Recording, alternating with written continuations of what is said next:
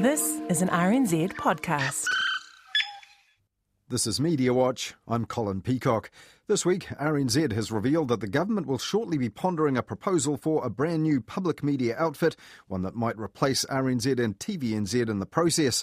But this plan for public broadcasting has been made without public input and behind closed doors. So, what is the plan and what happens next? Also, this week, former public broadcasting boss and Listener magazine editor Ian Cross died recently, leaving a lasting legacy on New Zealand journalism. We look at the life and times of an editor, leader, critic, and conscience of society who was also a pioneering media watcher. Right now, of course, broadcasting is reflecting difficulty, it's reflecting fears, it's reflecting doubts, it's reflecting problem after problem. And so perhaps the attention is being directed not at those problems, but at the medium which is constantly confronting us with those problems. But first, MP Shane Jones' low blow at the Indian community over partnership visas recently was followed up by others looking to score political points and opponents lining up to condemn him. But while political plays like that got the media's attention, what about the bigger picture? Okay, and what is the purpose of this fake passport? So mainly the age of this passport will be younger. Okay, so why do you want a passport with a younger age? Who doesn't want the who is five years younger? That was part of a tense encounter on Border Patrol New Zealand, which screened on TVNZ1 last Monday. Immigration officials there were grilling a Chinese woman at Auckland Airport who had a one way ticket and a fake spare passport that was found in her luggage. Explaining why she's carrying a fake passport in her luggage may take longer. Is this a real passport or fake? TVNZ trailed that on Facebook earlier in the day with a light-hearted message. If only becoming five years younger was this easy. But it was no joke for that woman from China who was in serious trouble, potentially, according to Border Patrol NZ, even with our spy agencies. Kevin's painstaking work will be shared with the global Five Eyes intelligence network. And in the end, that woman was put on the next plane back to China by Immigration New Zealand. Now, plenty of people saw that on TVNZ1 on Monday. After 15 years on air, Border Patrol New Zealand now reaches about half a million viewers a week. And people overseas will see our immigration in action too, because Border Patrol airs on TV beyond our borders all around the world, and even on Netflix. It was a different result later, though, on Monday's episode of Border Patrol New Zealand. Customs have some concerns over a frequent flyer from Thailand. After searching this person in the red zone, the customs officer suspects she's here to work illegally in the sex industry, which is only legal for New Zealanders. The officer passes her on to Immigration Officer James for further questioning. Immigration Officer James had an awkward chat on the phone with the man who had invited this new arrival to New Zealand via a dating website.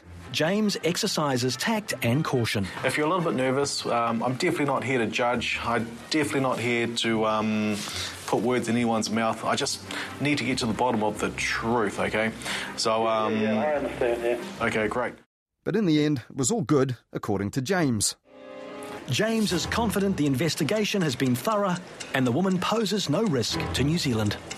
I'm happy to come here to see New Zealand and see my special person. Yeah. I was happy for the passenger to come through on a visitor visa today and um, pursue her online relationship. Hopefully, um, it turns into the real thing, and I wish them the best of luck. However, Immigration New Zealand has not been wishing the best of luck to others hoping to hook up here with partners they haven't necessarily met before. Last month, it was revealed in the news that Immigration New Zealand had tightened up on partnership visas back in May. Indian community representatives complained this was unfair because it was now more difficult for people in arranged marriages to get residency. And there were even street protests in Auckland about this, and Jacinda Ardern was booed at a Diwali festival. After which, New Zealand First MP Shane Jones made many many headlines when he told RNZ this late last month. I would just say to the activists coming from the Indian community tame down your rhetoric. You have no legitimate expectations, in my view, to bring your whole village to New Zealand. And if you don't like it and you're threatening to go home, catch the next flight home. And that was pretty galling for Indian New Zealanders who have actually lived here all their lives and, of course, have no other home to fly back to. And when that response was criticised as, at best, unnecessarily inflammatory, or at worst, actually racist, Shane Jones described that as a Bollywood overreaction, and as a retail politician, he said he was entitled to hit back in such blunt terms. And his sales pitch on immigration was still echoing in the media this past week. This week, indeed, the Listener magazine's editorial accuses Shane Jones of insidious othering and damaging New Zealand as a destination for migrants. Last Monday, under the headline Shane, You're Wrong, National MP Dr Parmjeet Parmar told Stuff she'd recently celebrated 25 years of a happy marriage, which was an arranged one, but one which would have been stymied by Immigration New Zealand's recent policy. On Saturday, though, Kim Hill heard a different view of arranged marriages from Farida Sultana from the women's welfare group Shakti. You're not in favour of it? No. Because? Um, there's multiple disadvantage. When we talk about arranged marriage, um, arranged and emotionally pressured, coerced, and forced line is very, very thin. Between forced and arranged? Yes. And last week, the project show on 3 wanted viewers to know arranged marriages were not synonymous with forced ones, and they focused on another happy couple from India. Meet Ragini and Gautam. I don't think we have arranged marriage because there's any evidence that's any better than other forms of marriages. It's just what it is. But while the project host warmed to them, not Shane Jones and his party for mainly New Zealand First members to suggest that this is some sort of backdoor, um, cynical way in for Indian families is just so far from the truth. It's narrow minded, it's ill informed, and it's straight up racist. Yeah, and actually, you know, Shane Jones is the big man with the big mouth, isn't he? And if he really had any guts or any pride, he'd front up to that family and say what he said to their face. And I bet you Shane Jones would not be capable of doing that because he's a gutless, gutless wonder. Now, many of Kanoa Lloyd and Patrick Gower's fellow front people at MediaWorks have also been putting out their personal reckons to viewers and listeners lately on this topic, but some of them have been in Shane Jones' corner. On the AM show, for example, Ryan Bridge reckoned New Zealanders' politeness made us pushovers for what he called immigration fraud. Some say that we should respect their culture and open the border gates. I say no. We must respect ourselves and protect ourselves from immigration fraud at all costs. And besides, these are our rules. And on the same show one week later, the regular host, Duncan Garner, agreed. He said, um, take the next plane home? What a naughty boy. Come on. What's wrong with that? I mean, we controlled our immigration policy, not them. But then came the predictable overreaction, with Jones being called a racist. What garbage. Jones said nothing that most New Zealanders, most of us, haven't said ourselves. And Duncan Garner returned to immigration last Monday with Hannah Tamaki because her newly minted Vision NZ party had just claimed it would immediately stop what it called the phony Indian marriage scheme. During an interview that lasted 10 long and largely fact free minutes, she told Duncan Garner this. I think that we should focus more on um, our people. I do Who, understand New Zealanders. Oh. I see that, you know, I know that we have an immigration um, gate, doorway. I'd love to see that narrowed down a little wee bit. Um, and so how much? Well, I actually don't know the figures, but say if it was uh, 2,000 a year, I'd love it to come down to maybe 200 a year so New Zealanders get jobs, so New Zealanders get houses. Now, in an almost identical interview six months ago on the same show, Duncan Garner had to tell Hannah Tamaki there were a lot more than 2,000 migrants to New Zealand each year these days, and last Monday he also had to chuck in a few facts for her again. What do you think the, the numbers are? Oh, well, I'd love to know what the numbers are. Let me help you. Um, uh, it's come down a little bit, but not by much. It's about a net gain every year of about 70,000 immigrants, not 2,000, 70,000 every year we add to New Zealand. Okay, well then people may not like me, but I'd love it to be dropped right down to say 2,000. And when asked about homosexuality on the AM show, Hannah Tamaki said this. So, so, so you wouldn't discriminate against gay people? No, I love gay people. I've got a gay friend out there that we've been friends with for eight years. He's with me. He's he's our campaign manager. That's good. His name is Jevan Goulter. I know who you talked about. Yeah. Yeah. And when Prime Minister Jacinda Ardern announced a reversal of Immigration New Zealand's policy on partnership visas this week, Māori TV's Te Ao News said that, in Jevan Goulter's own words, Jacinda Ardern was giving migrants the power to define migrant policy. But there was no need for Māori television to turn Jevan Goulter's words into news when they were clearly nonsense. On 9 to Noon's politics slot last Monday, Matthew Hooton and Mike Williams agreed that the rift between the coalition partners, New Zealand First and Labour, had actually done no political harm to either. Yes, so it's win-win. The Labor Party gets to be, um, you know, liberal and cosmopolitan, and um, the New Zealand First Party gets to be anti-immigrant, anti-arranged marriage, which is code for anti-forced marriage, in, in, in amongst their supporters, despite what I said earlier. so everyone wins from it. And National staying fairly quiet. Yeah, you'd suspect yeah. you'd expect a jack up, really, wouldn't you? Because it's worked out very well for them. But that was certainly not the way that local Indian community media outlets like the Indian Weekender newspaper saw it. The Kiwi Indian community's disgruntlement over partnership based visas, said the editor Sandeep Singh, has been largely misunderstood and misconstrued, both by some politicians and the media. For all the headlines about this this past month, very little has been written or broadcast about how the policy actually works and why and how Immigration New Zealand's implementation of it changed six months ago, yet it only became a news story and a hot talkback topic six months later. This week, Newsroom Pros editor Bernard Hickey said the row is a sideshow and a symptom. Just like the previous government, he said, this one has done little to slow arrivals of lower skilled temporary migrants or plan for the resulting population growth, and he added graphs to show that. The real political debate, he said, should be about why the gap between temporary and permanent residency approvals is so large, and anger in the migrant communities, he said, is really about that. Shane Jones is talking tough, he reckoned, to distract from his own party's inaction, and it certainly distracted the media. Even after the government announced a switch in policy last Wednesday, Shane Jones was back in the headlines on Thursday, proclaiming he wouldn't be cowed by his critics on immigration.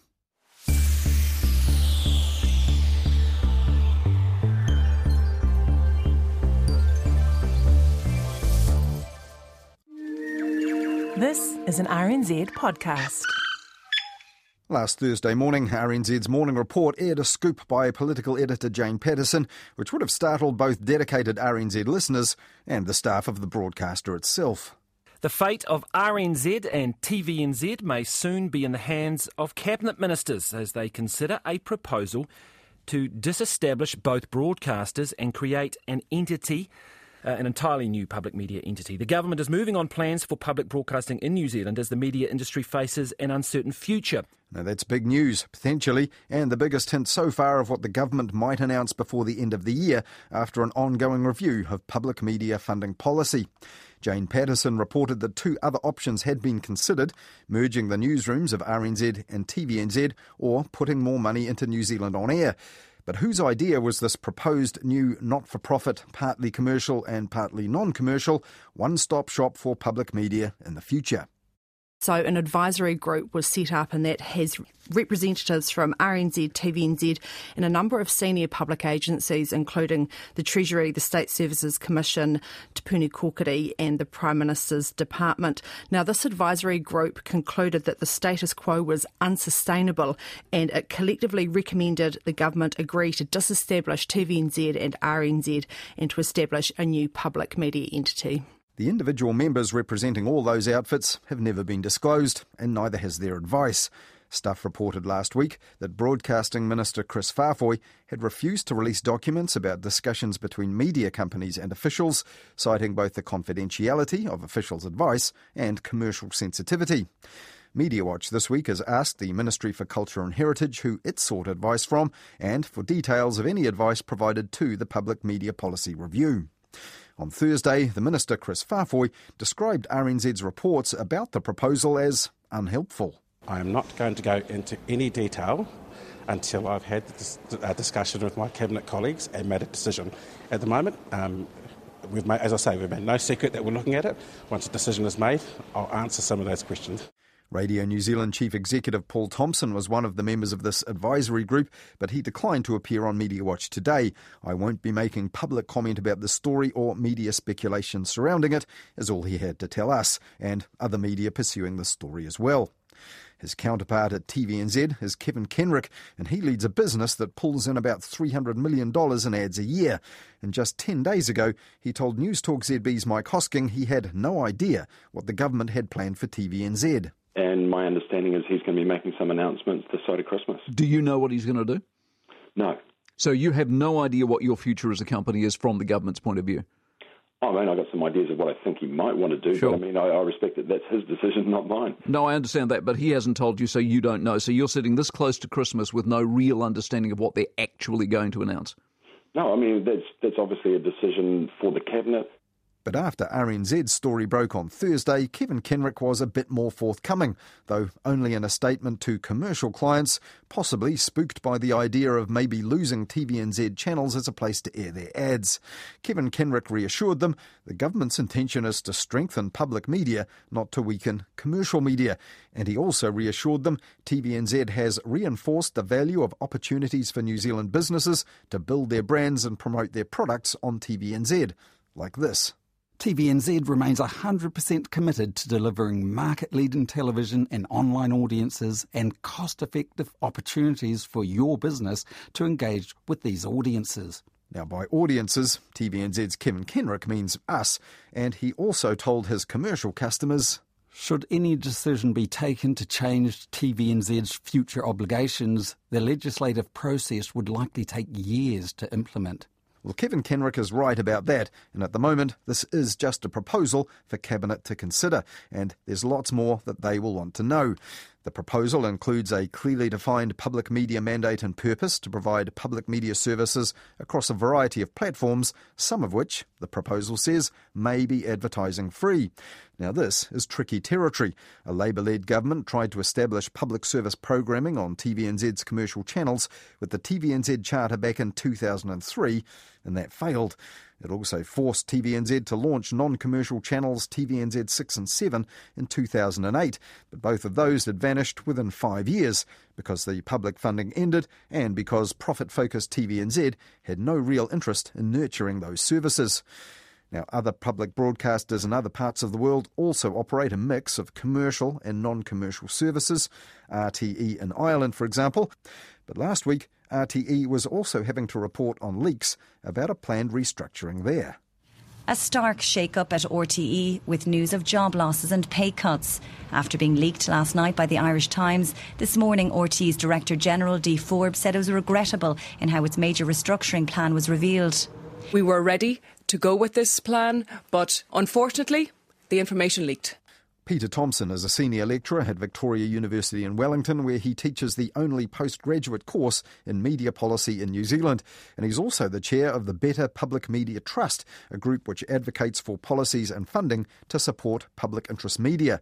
Well, this week, Better Public Media cautiously welcomed the prospect of a new public media entity replacing TVNZ and RNZ. So this week, I asked him why.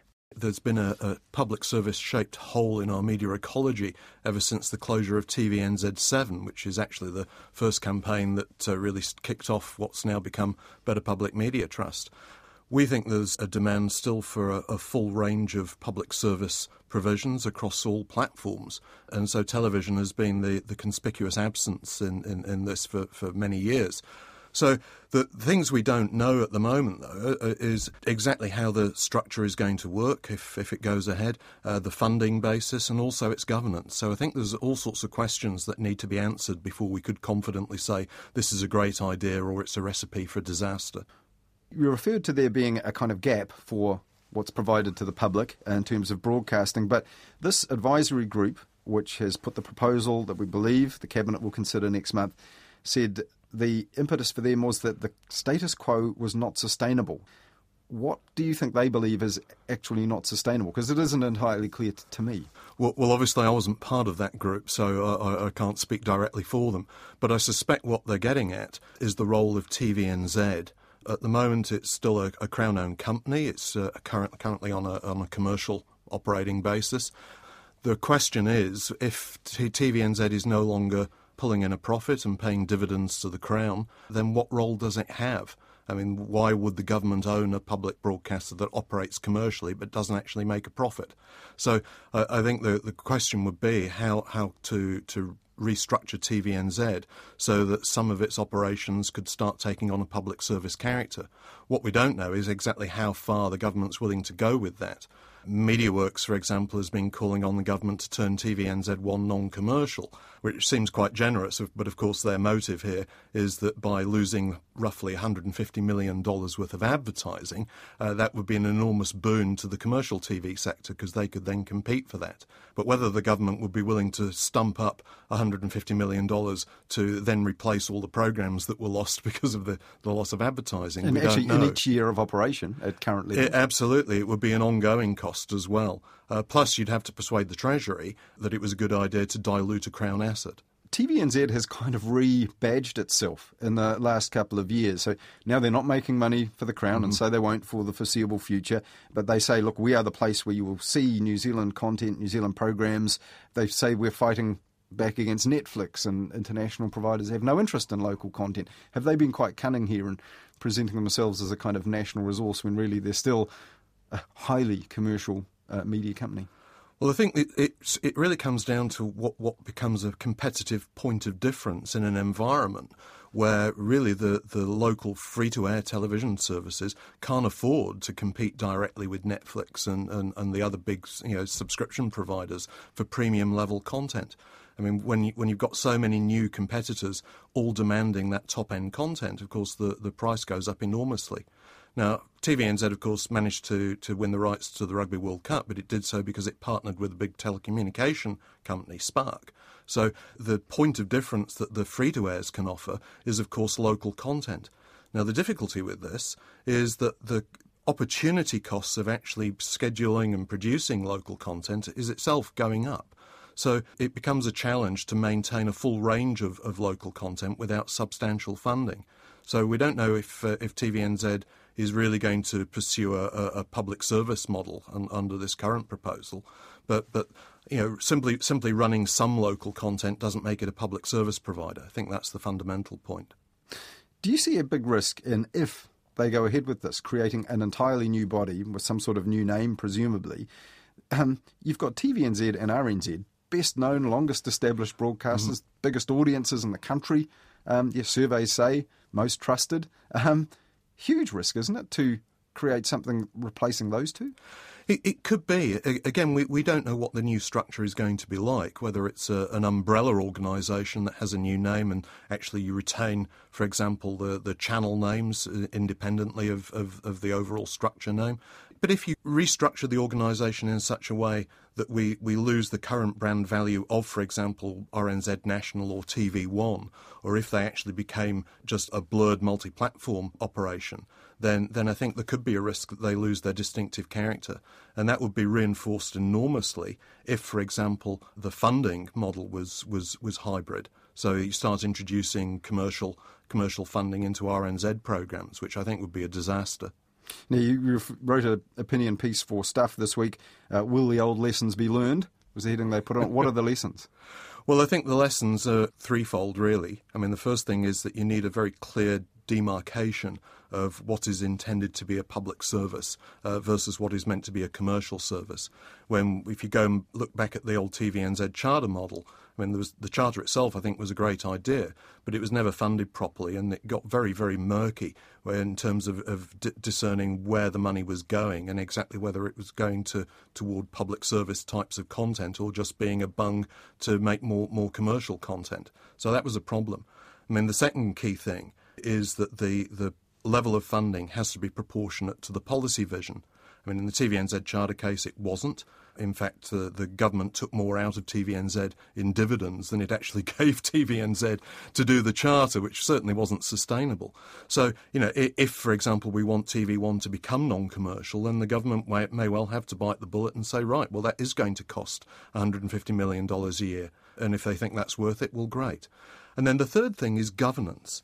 And by that, I'm getting at the the the ability of senior management and a, and a board to steer a clear course between any any commercial and public service objectives, and to make sure that, for example, the commercial side of, of the new entity doesn't cannibalise the public service side.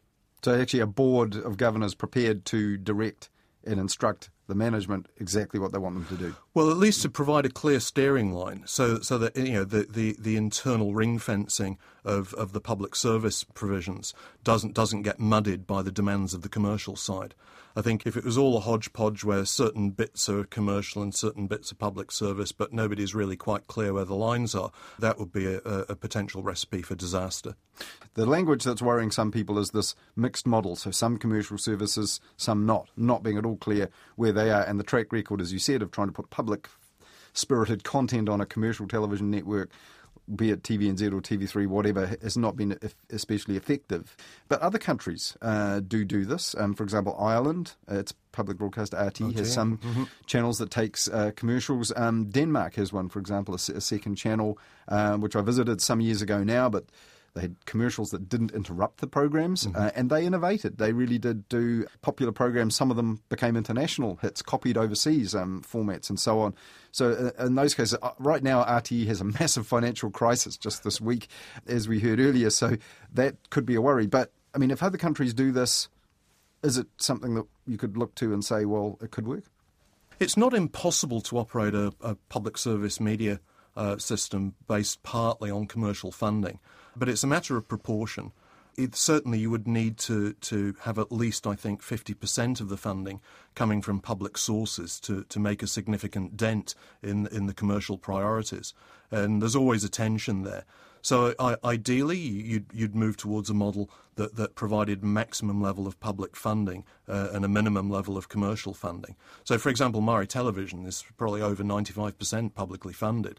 And even then, the, the, the small level of commercials that they carry do sometimes influence you know, decisions about scheduling and, and programming. So there's a corrosive effect of, of commercial funding on, on a public service mission, and it's probably directly proportional to the amount of, of commercial dollars going in versus public dollars. You know, so if, if for example, we started introducing uh, com- commercial commercial advertising on Radio New Zealand, I mean, straight away you'd start factoring in considerations of audience demographics and whether or not the program, you know, was, was appropriate to to a sponsor's product. You know, and, and those those considerations would, would often push out the, uh, the the balance of programming, for example, for minorities, and, and some genres would get pushed out of prime time. Um, I think it's telling if we look at the TVNZ7 model because that was fully funded from government, it offered a completely different schedule to the mainstream commercial channels at the time. I mean, there were all those programs, for example, on the arts and literature, on the courts, on, on the media, on politics. None of those would, would, would really survive in a, in a commercial environment. So the lesson is that if, if you want a hybrid model, you need to clearly demarcate the, the, the functions that you want as public service and insulate them very carefully from commercial pressure, and, and the model as a whole has to have really a majority of, of its funding coming from public sources. As soon as you drop below the 50% margin, uh, I think you've really just got a, another commercial operator. And this proposal for a new public media entity that we believe will go before Cabinet uh, very soon, I mean, it's a public broadcasting plan which could have effects lasting decades if it was put into place. But it's been done without public input. Behind closed doors, we don't even know the specific individuals on the group that have collectively picked this as the option to put before cabinet. Does that concern you? Well, I think really from the point where Minister Faafoi took over from his predecessor, Claire Curran, he's taken a long time to, to develop his, his thoughts about the direction of, of public media policy. And this particular news about the, the, the, new model came from a leak, of course, I mean, which suggests that perhaps the, the thinking and deliberations around the policy haven't yet been finalised. Now, whether this prompts them to bring forward some announcements and, and make it clear what the, what the new proposal really is, I don't know. But what I think we're, we're seeing is a plan that could potentially be quite commercially sensitive.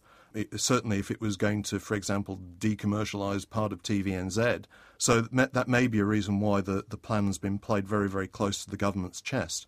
What I would certainly hope, though, is that there would be an opportunity for some level of public input on the plans when they are actually announced. That was Peter Thompson, Senior Lecturer at Victoria University in Wellington, and also the Chair of the Better Public Media Trust, which advocates for policies and funding to support public interest media.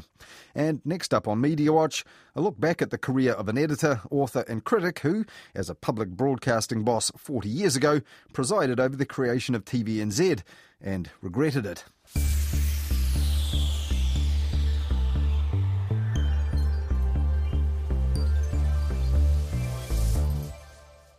Back in the 1970s, the Listener magazine was a hefty publication in terms of its size and weight, as well as its cultural and political influence. It often sold more than 200,000 copies each week, astonishing considering there were only 3 million of us back then. And that was partly thanks to its monopoly on the TV and radio listings, and also the much anticipated arrival of a second TV channel. But also, the range and vigour of its journalism was part of the appeal. The editor for five fruitful years from 1973 was Ian Cross, who died earlier this month at the age of 93. From 1975 onwards, Ian Cross was often at odds with the Prime Minister Robert Muldoon, who reckoned the listener leaned far too far to the left, and he was even criticised by some of his own staff, some of whom reckoned he and his editorial stances were too conservative. But Tom Scott, who prospered at Ian Cross's listener and also got up the nose of Mr Muldoon, told the New Zealand Herald last week Ian Cross changed New Zealand journalism by fostering young journalists back then, including himself. He was a very tall, very charming, very handsome midwife to a whole maternity ward of emerging talent. So his influence on New Zealand journalism via other people more than himself was extraordinary. In the Stuff papers last week, writer Philip Matthews said Ian Cross was one of a handful of New Zealand editors who was on a mission to shape New Zealand culture and national thought, and he said The Listener was a genuinely national magazine. Here's how Ian Cross himself described that mission in an RNZ Insight program back in 1979. My whole view, uh, editorial view, was to begin from your readers, begin from your country, begin from your country's people, and express their reactions, explain them uh, sympathetically. Sometimes this took me uh, strongly against prevailing trends, but I didn't mind that. But by doing this, I think I struck for the magazine a chord of recognition uh, among many people that hadn't read the magazine before. Somehow or other, they felt represented by the magazine. Uh, I don't care whether the strong view is from the left or the right. I think New Zealand society needs stimulating, needs enlivening, and we need to be more conscious of uh, our own opinions. Uh, and uh, one way of achieving that consciousness is to be uh, exacerbated or annoyed by the opinions of other people, if you like. Ian Cross there on RNZ's Insight back in 1979. Now, Ian Cross had started out as a cadet journalist in the 1940s, and in 1964 he became a regular on Column Comment, the first New Zealand television program to critique the media. Here he is in a 1967 edition, taking the papers to task for lacklustre coverage of political leaders. They appear at present in cartoon outline only. The Prime Minister in bolder lines because he's been around much longer as a national figure. Mr Kirk, an insubstantial line drawing in the background. No wonder there are gaps in the public knowledge and understanding. Two years later, on column comment, Ian Cross looked at claims that the creeping conservatism of newspapers was excluding alternative viewpoints at a time where there were lots of those around.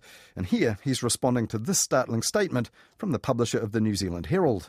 The policy of our newspapers here might be ultra conservative politically, but they give space to the views of radicals, liberals, socialists, and crackpots. I think this is a very true and significant statement. Our papers do. And just how much space is given is partly up to the intelligence and the political knowledge and the hard work of our radicals, liberals, socialists, and crackpots. But to a certain extent, the game is stacked against an opposition or minority group. The establishment or a national government can depend on a sympathetic response from the papers. As the editor of The Listener later on, Ian Cross aired similar concerns, and he also made the readers think about news and broadcasting. This is part of an editorial from March 1976, which could easily be written today in 2019. Television has brought the strong influence of show business to news, to the detriment of the social purpose which should imbue its dissemination.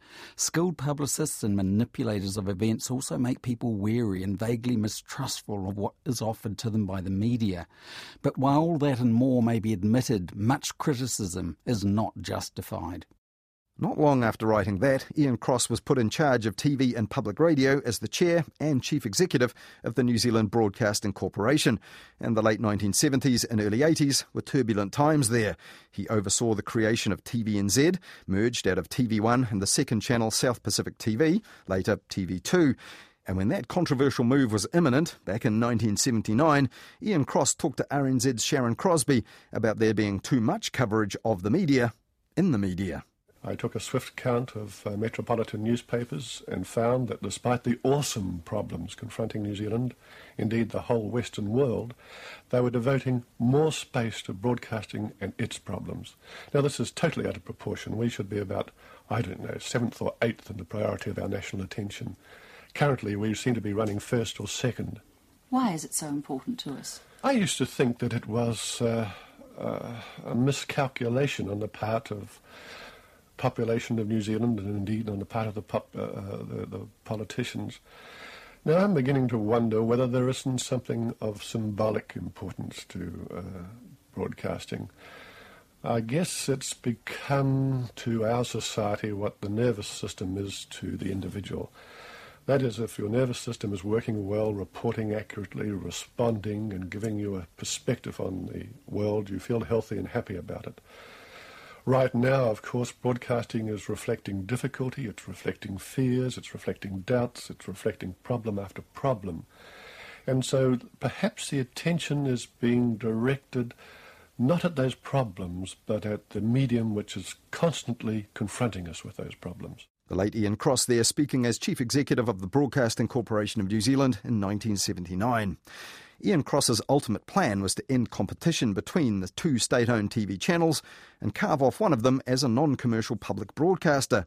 But he didn't get his way under Muldoon's government, and he didn't survive the switch to the fourth Labour government in 1984, as Geoff Robinson pointed out on Morning Report at the time when Ian Cross quit the following year. Several months before last year's snap election, David Lange said that Ian Cross would, as he put it, find it convenient to resign under a Labour government. And in those circumstances, it wasn't a surprise that Ian Cross went on to tell Geoff Robinson this.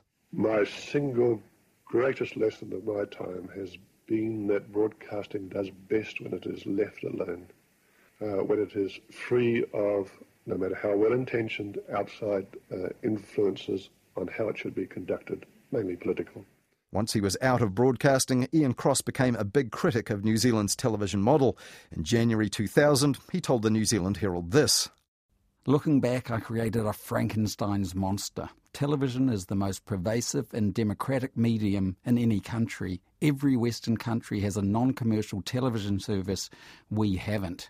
In a tribute to Ian Cross published last week, a listener editor who followed in his footsteps more than 20 years later, Finlay Macdonald, said that Ian Cross had once described free market TVNZ as a hooker who walked the marketplace with the government of the day, acting as her pimp by taking a share of what she earned.